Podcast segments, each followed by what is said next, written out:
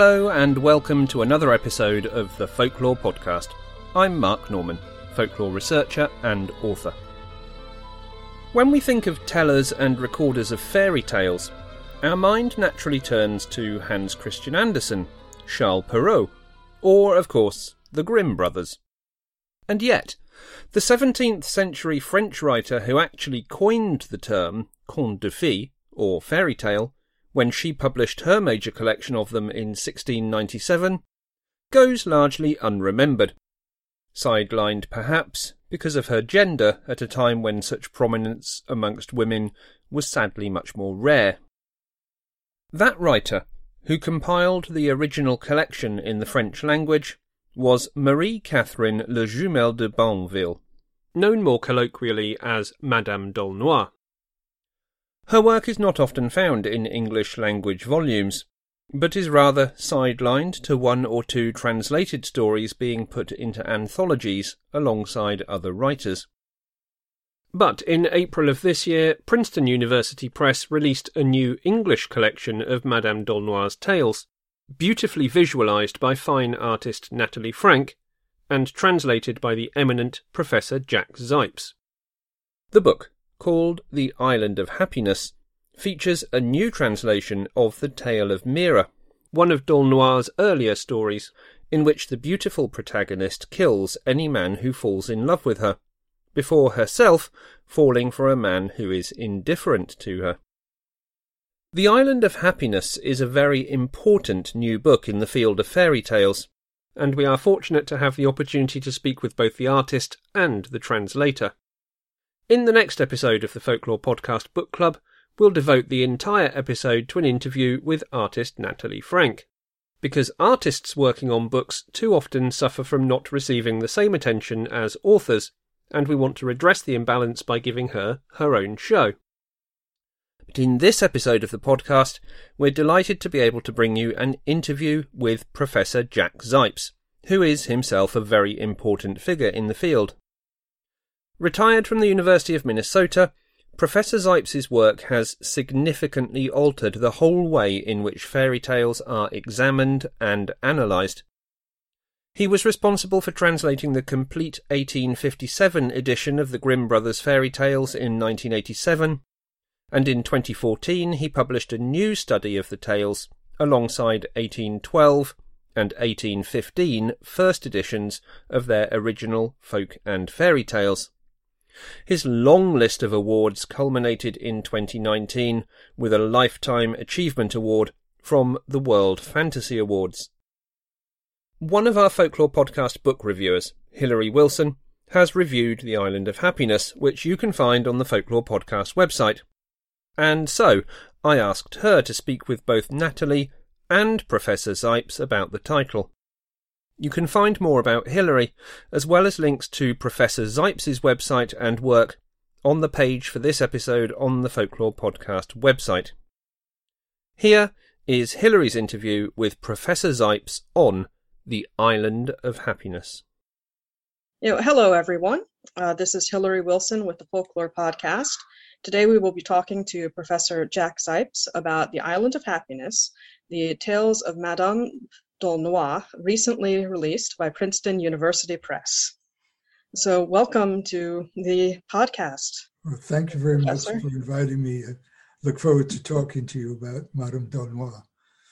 Yeah. Um, so, to begin with, um, I would just like for you to tell us a little bit about uh, Madame d'Aulnoy and you know why it's so exciting that we're getting this new collection of her tales. Yeah.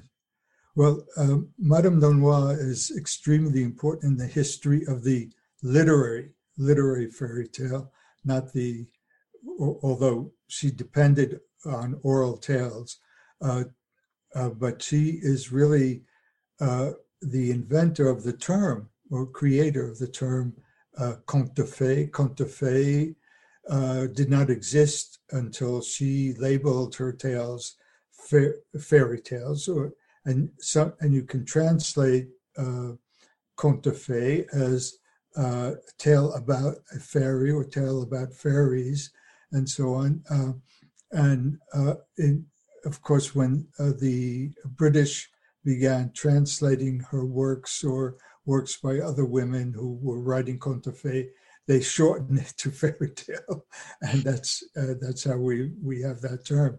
But it's not just that uh, for which she, I think, is famous. Uh, she had a very unusual um, a career as a, a, writer, insofar as uh, she um, was born into a, an aristocratic family, and uh, typical of families in the 17th uh, century uh, the uh, children, the female children, generally were married off at 12, 13, 14, 15. Uh, and, and this was her case. She was married to a, a Baron d'Aulnoy, in, and, uh, and that was uh, in the 1650s, I believe. Or I, I, don't have her exact dates with me right now, but she uh, when she married, uh, she uh, she didn't know that the this man was somewhat uh, uh, one would say uh, a, libertine and a, a, man who really maltreated her, and um, so that by the time Madame d'Aulnoy turned 15, 16, or 17, uh, she and her mother uh, tried to have the father uh, executed uh, in a plot that uh, did not work out well because Baron d'Aulnoy managed to prove that he was innocent. And from that point on, Madame d'Aulnoy had to leave Paris and then I think that was in the 1660s and um, uh, we don't know. This is the the. Uh, there's so many things we don't know about her, but she uh, she may have been a spy for the French government, or or French uh, royalty at that time, or she, uh, but she may have traveled to Spain, to the Netherlands, uh, to England. her mother, we don't know exactly. Her mother supported her. We think. So she's very mysterious, but we do know uh, that she returned full time uh, to Paris in the 1690s and began writing. Uh, she had already written uh, novels and uh, a memoir of her travels, so fictitious travels, because again, we don't know exactly where, where she went, but we, again, we do know that she was there in Paris writing and uh, becoming fairly well known and set up a salon herself where she invited uh, other uh, aristocrats, men, men, men, and women, to attend her salons where they would tell stories, play games, and so on and so forth. And in the 1690s, approximately 1695, uh, she began uh, publishing, uh, she published two really major volumes of fairy tales that are highly interesting and um, really set a, I, I, would say, the standard for other women uh, to write, begin writing fairy tales.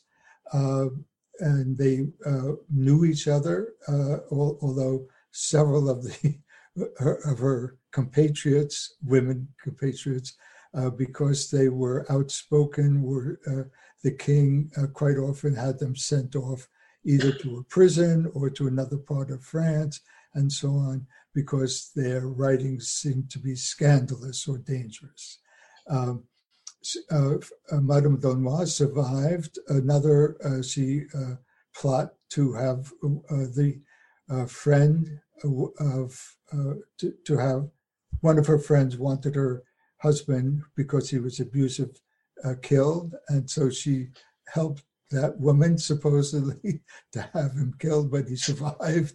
And the woman, uh, I think it was Madame Tiquet, uh, was uh, beheaded. Uh, and the latter part of her life uh, we is somewhat in the late 1690s. She stopped writing fairy tales. Become seems that she became somewhat religious, but again, like I said, the information is uh, still up in the air. And um, she then died at, at, about approximately, if I recall, around 1705. Uh, um, again, the, the, you have to correct me on these dates. I don't have her, I don't have my book. I, I've, I've been moving uh, to another house. And so a lot of my records and so, and so on are, are missing. At any rate, that's the story. And, and uh, the reason for is why she is so significant is not only because of her writing, but because of the fact that she and other women at that time began uh, writing similar tales uh, that uh, really have a feminist uh, aspect to them, uh, both in their uh, their life, the way they live their lives. These women writers, and also because of the fact that her tales really celebrated the power of fairies. Mm-hmm. the the pair the fairies in her fairy tales replace God. They replace kings it's it's uh, all the power is uh, uh located in these unusual fairies who can so- sometimes be very, uh, let us say, dangerous because uh, they will transform you into cats, mice, uh, ghosts, dragons, you name it, if they feel that you have done them some wrong and uh, and you have to lead a type of ethical life and, and uh, uh, prove it to the fairies that, that you are really honest and decent and you are like the these women writers call themselves précieuses, uh, precious people, precious women, and uh, and they really were very outspoken, unusual women, uh, and part of what we would call a feminist movement at that time.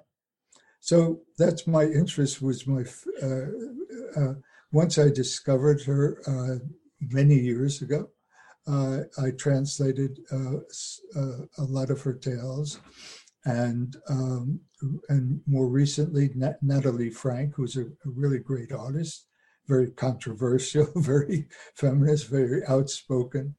Uh, she asked me to uh, publish a select group of these tales. Uh, two of them were not were written before she began writing uh, conte uh, they were in, in novels, in her novels. One one is The Island of Happiness, and uh, the other is Mira, which uh, both of them are really unusual tales uh, that are not really well known, uh, or in, in, in, in other words, many people do not know that, that she had written these tales, and that, that was one of the reasons why I uh, asked uh, uh, Natalie to uh, include those two tales in this collection.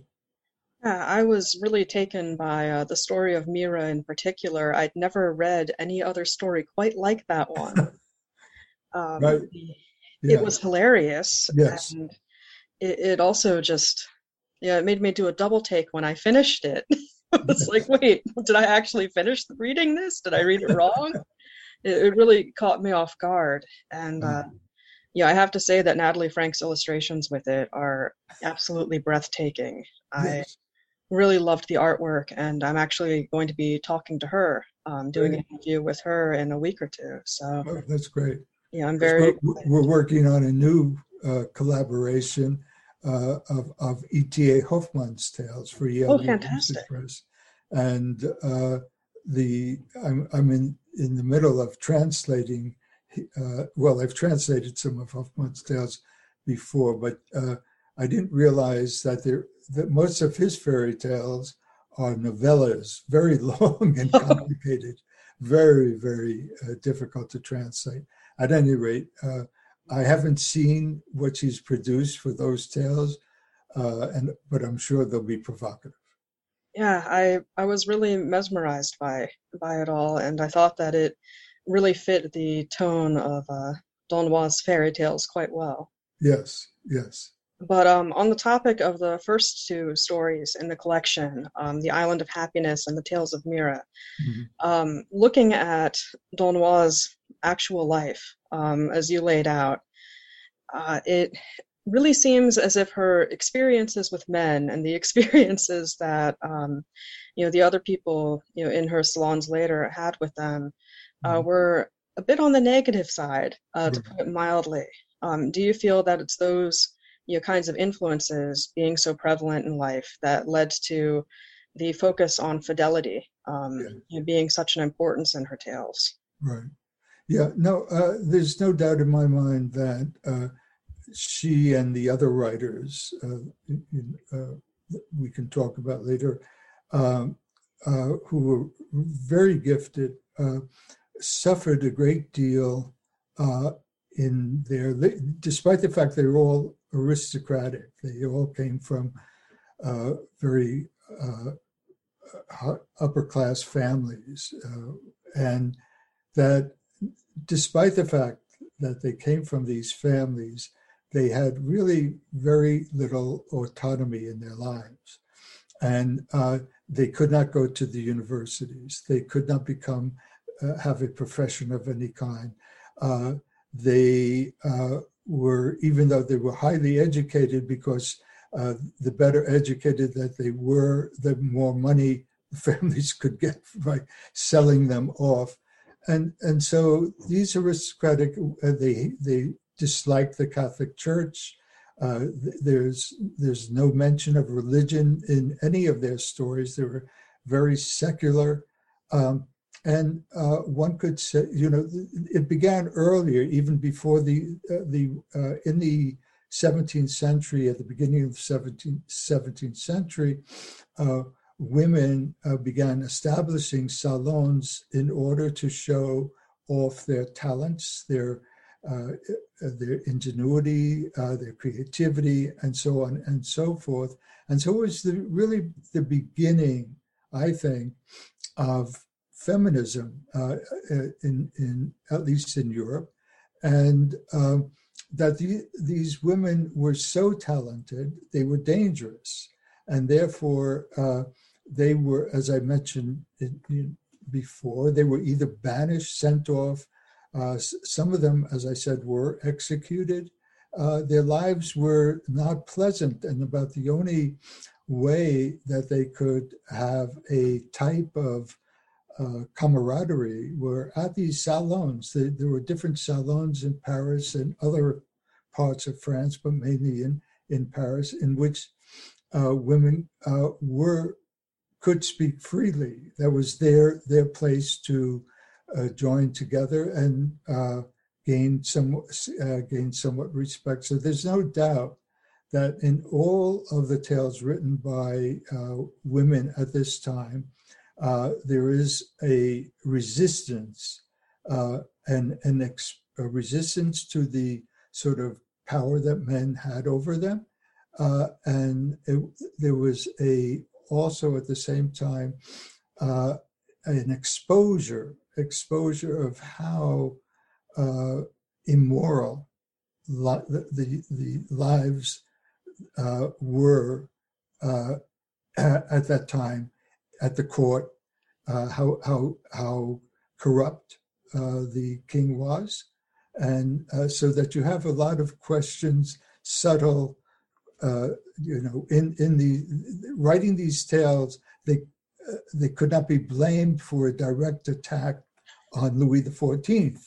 So the fairy tales was highly significant for these women and gave them hope you know, that they could break out of the patriarchal domination, which uh, was very repressive during that time.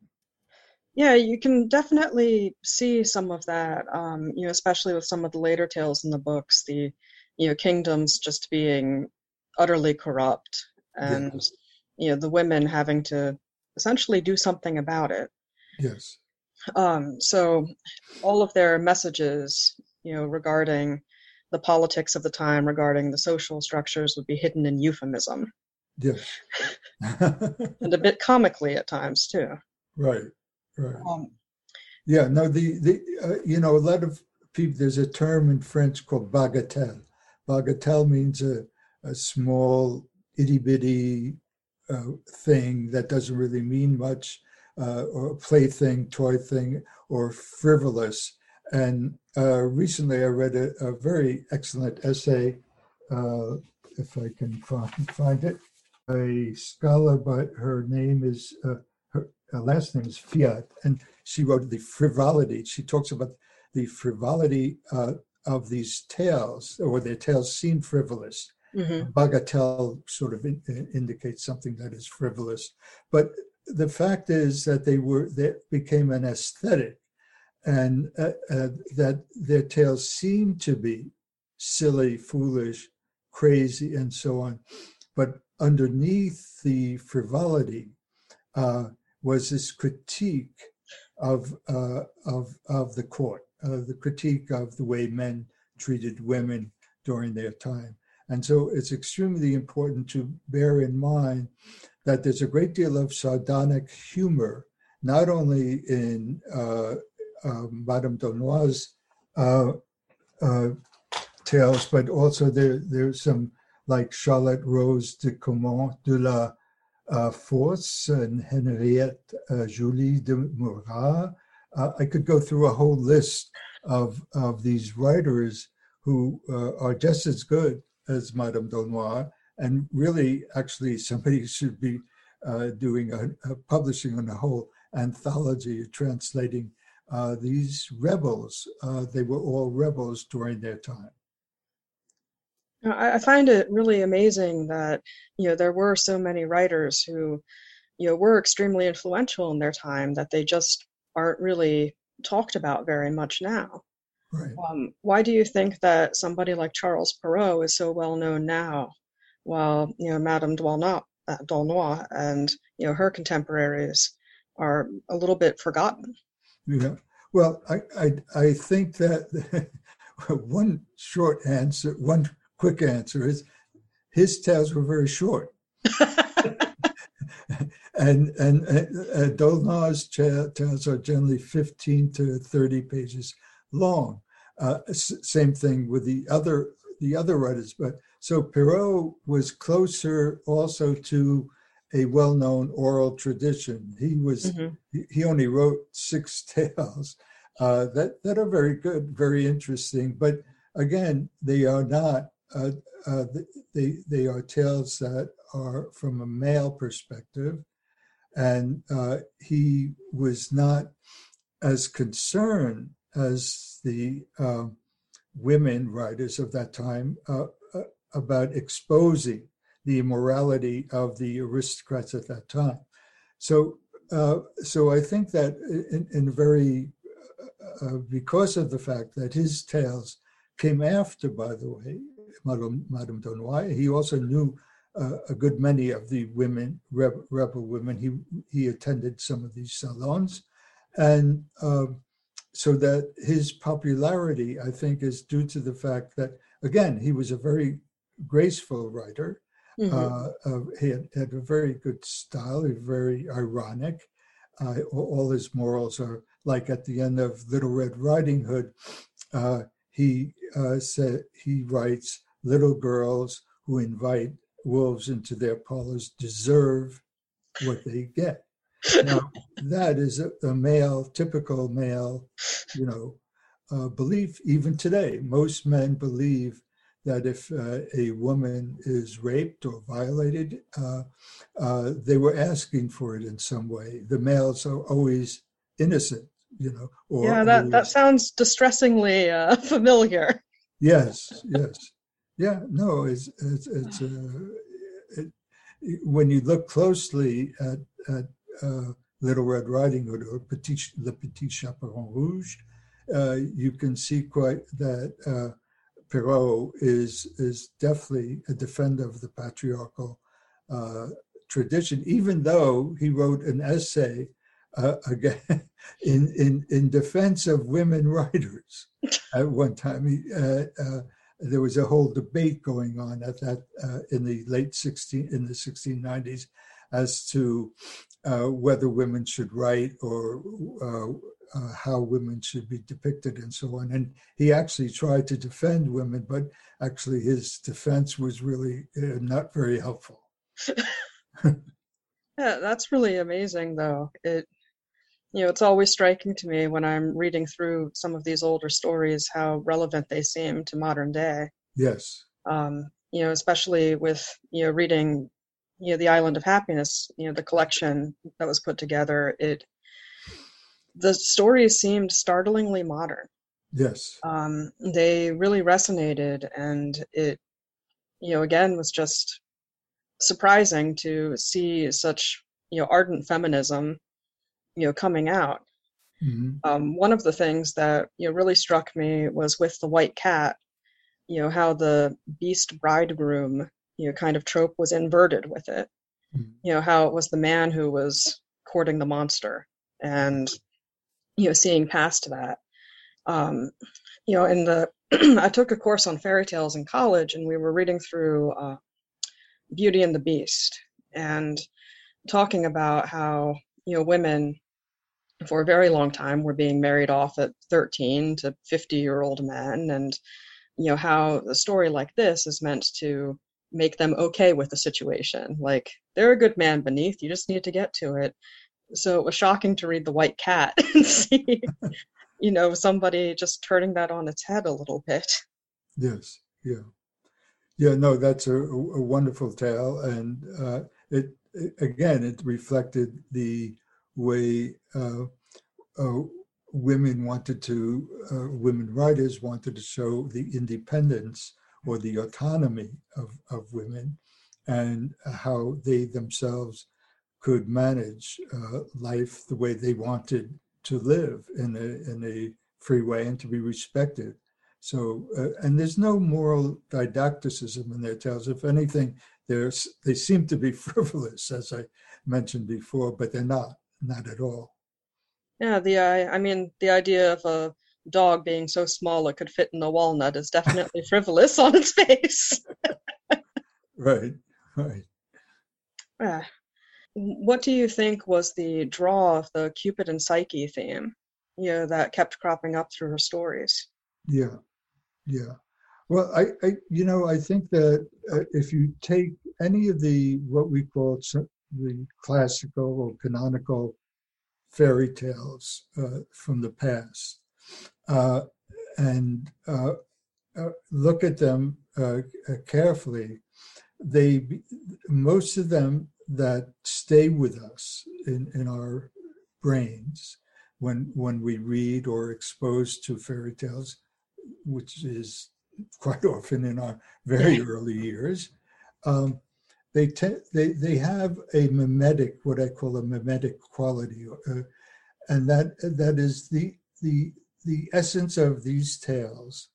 Uh, quite often are such uh, uh, re, re, uh, reflect a, a conflict, like uh, one could say the master and the slave, okay, you know, are conflict, are antagonists. Um, th- but they, they have a, a, central conflict with regard to the way humans have developed uh, uh, civilizing processes or or developed uh, behavioral uh, patterns. So that if you take a, a tale like Beauty and the Beast uh, and and look at the essence of the tale. Uh, the uh, basically uh, it's a, a tale uh, that uh, emphasizes uh, loy- fidelity, a false fidelity to the father.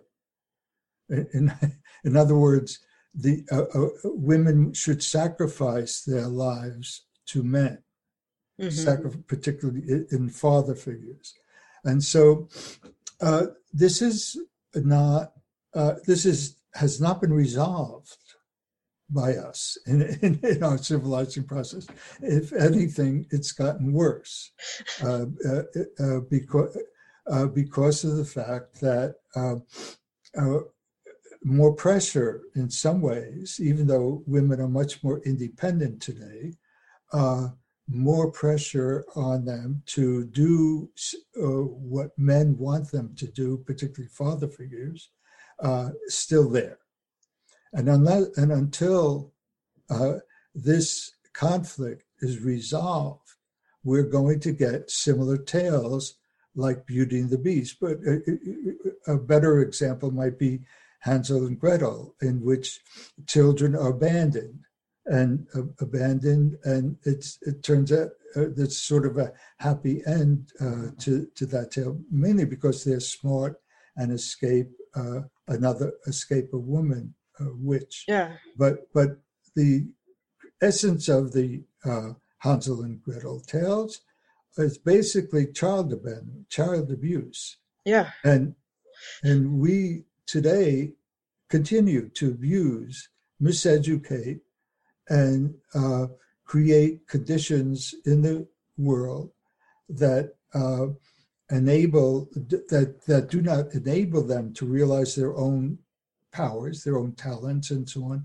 But basically, they have to conform to particular civilizing processes, which justifies quite often the abuse of children.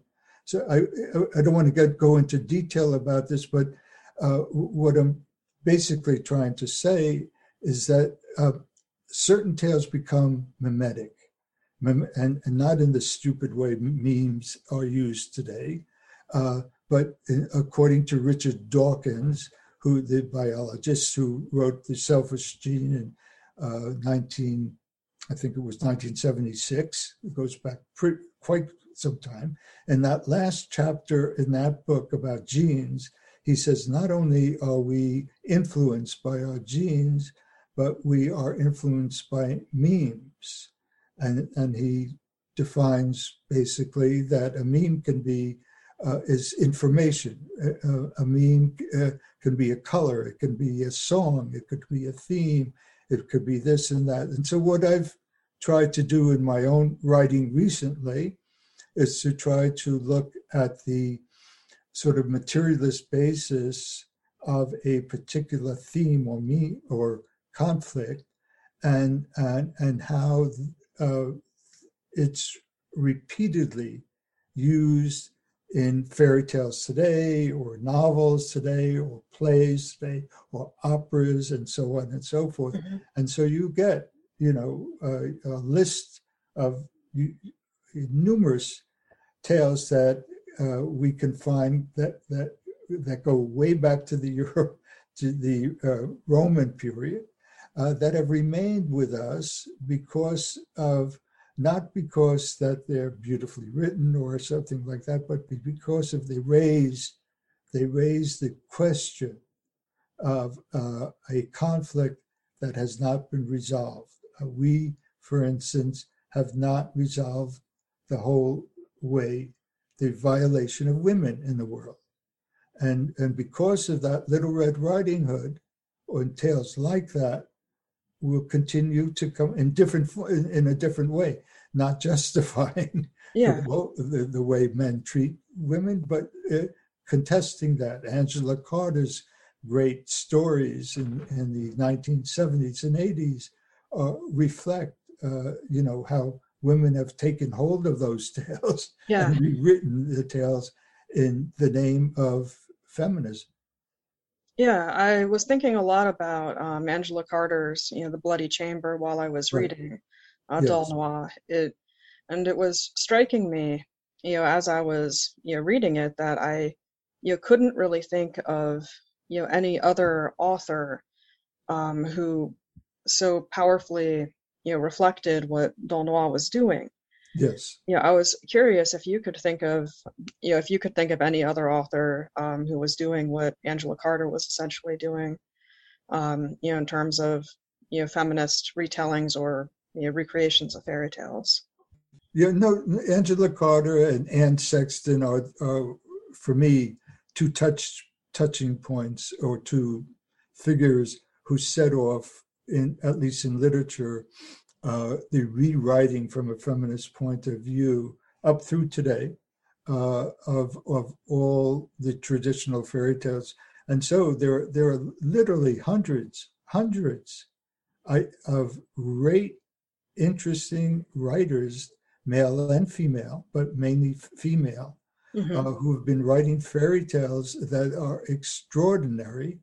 Uh, I think of Kelly Link or oh uh, yeah, uh, Amy Bender, and then there's Helen. Uh, I don't think I can pronounce her name. Oyemi, who's uh, written amazing tales. So and the the journal Marvels and Tales has published numerous very good essays about uh, the uh, way fairy tales have been transformed in unusual ways. So, um, uh, again, uh, the fairy tale is used as as a way to distance readers from the problems that we have that are so relevant in our lives, and they make they make actually some of the conditions bearable uh, because of the fact that uh, there's a different resolution, at least in these, a lot of utopian aspects are, are in contemporary fairy tales that you don't really find in tales, you know, that go back to the 17th century. Yeah, that's fantastic. And I can't believe I didn't think of Kelly Link. she's a very good writer. There, but she's one of many nowadays. It's just surprising how uh, how how many good writers there are in the world today. Uh, do you believe that there will be, you know, even more good writers, you know, coming out in um, tradition now that you know more people are gaining an interest, you know, in her fairy tales and similar writers, you know, from that time? Yeah, I, I think so. I, I, I, it's difficult, you, you know, we would have to trace sort of the background of the contemporary writer, you know, whom have they read and so on.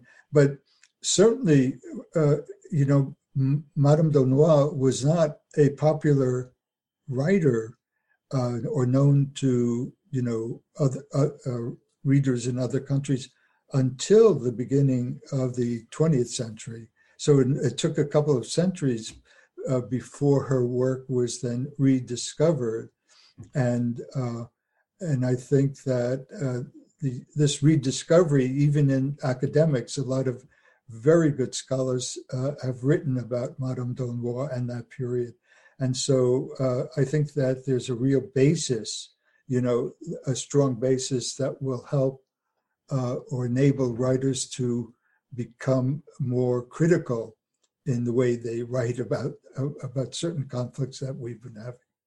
Yeah, I feel like we're uh, on the cusp of a new renaissance of you know feminist writing. Yes.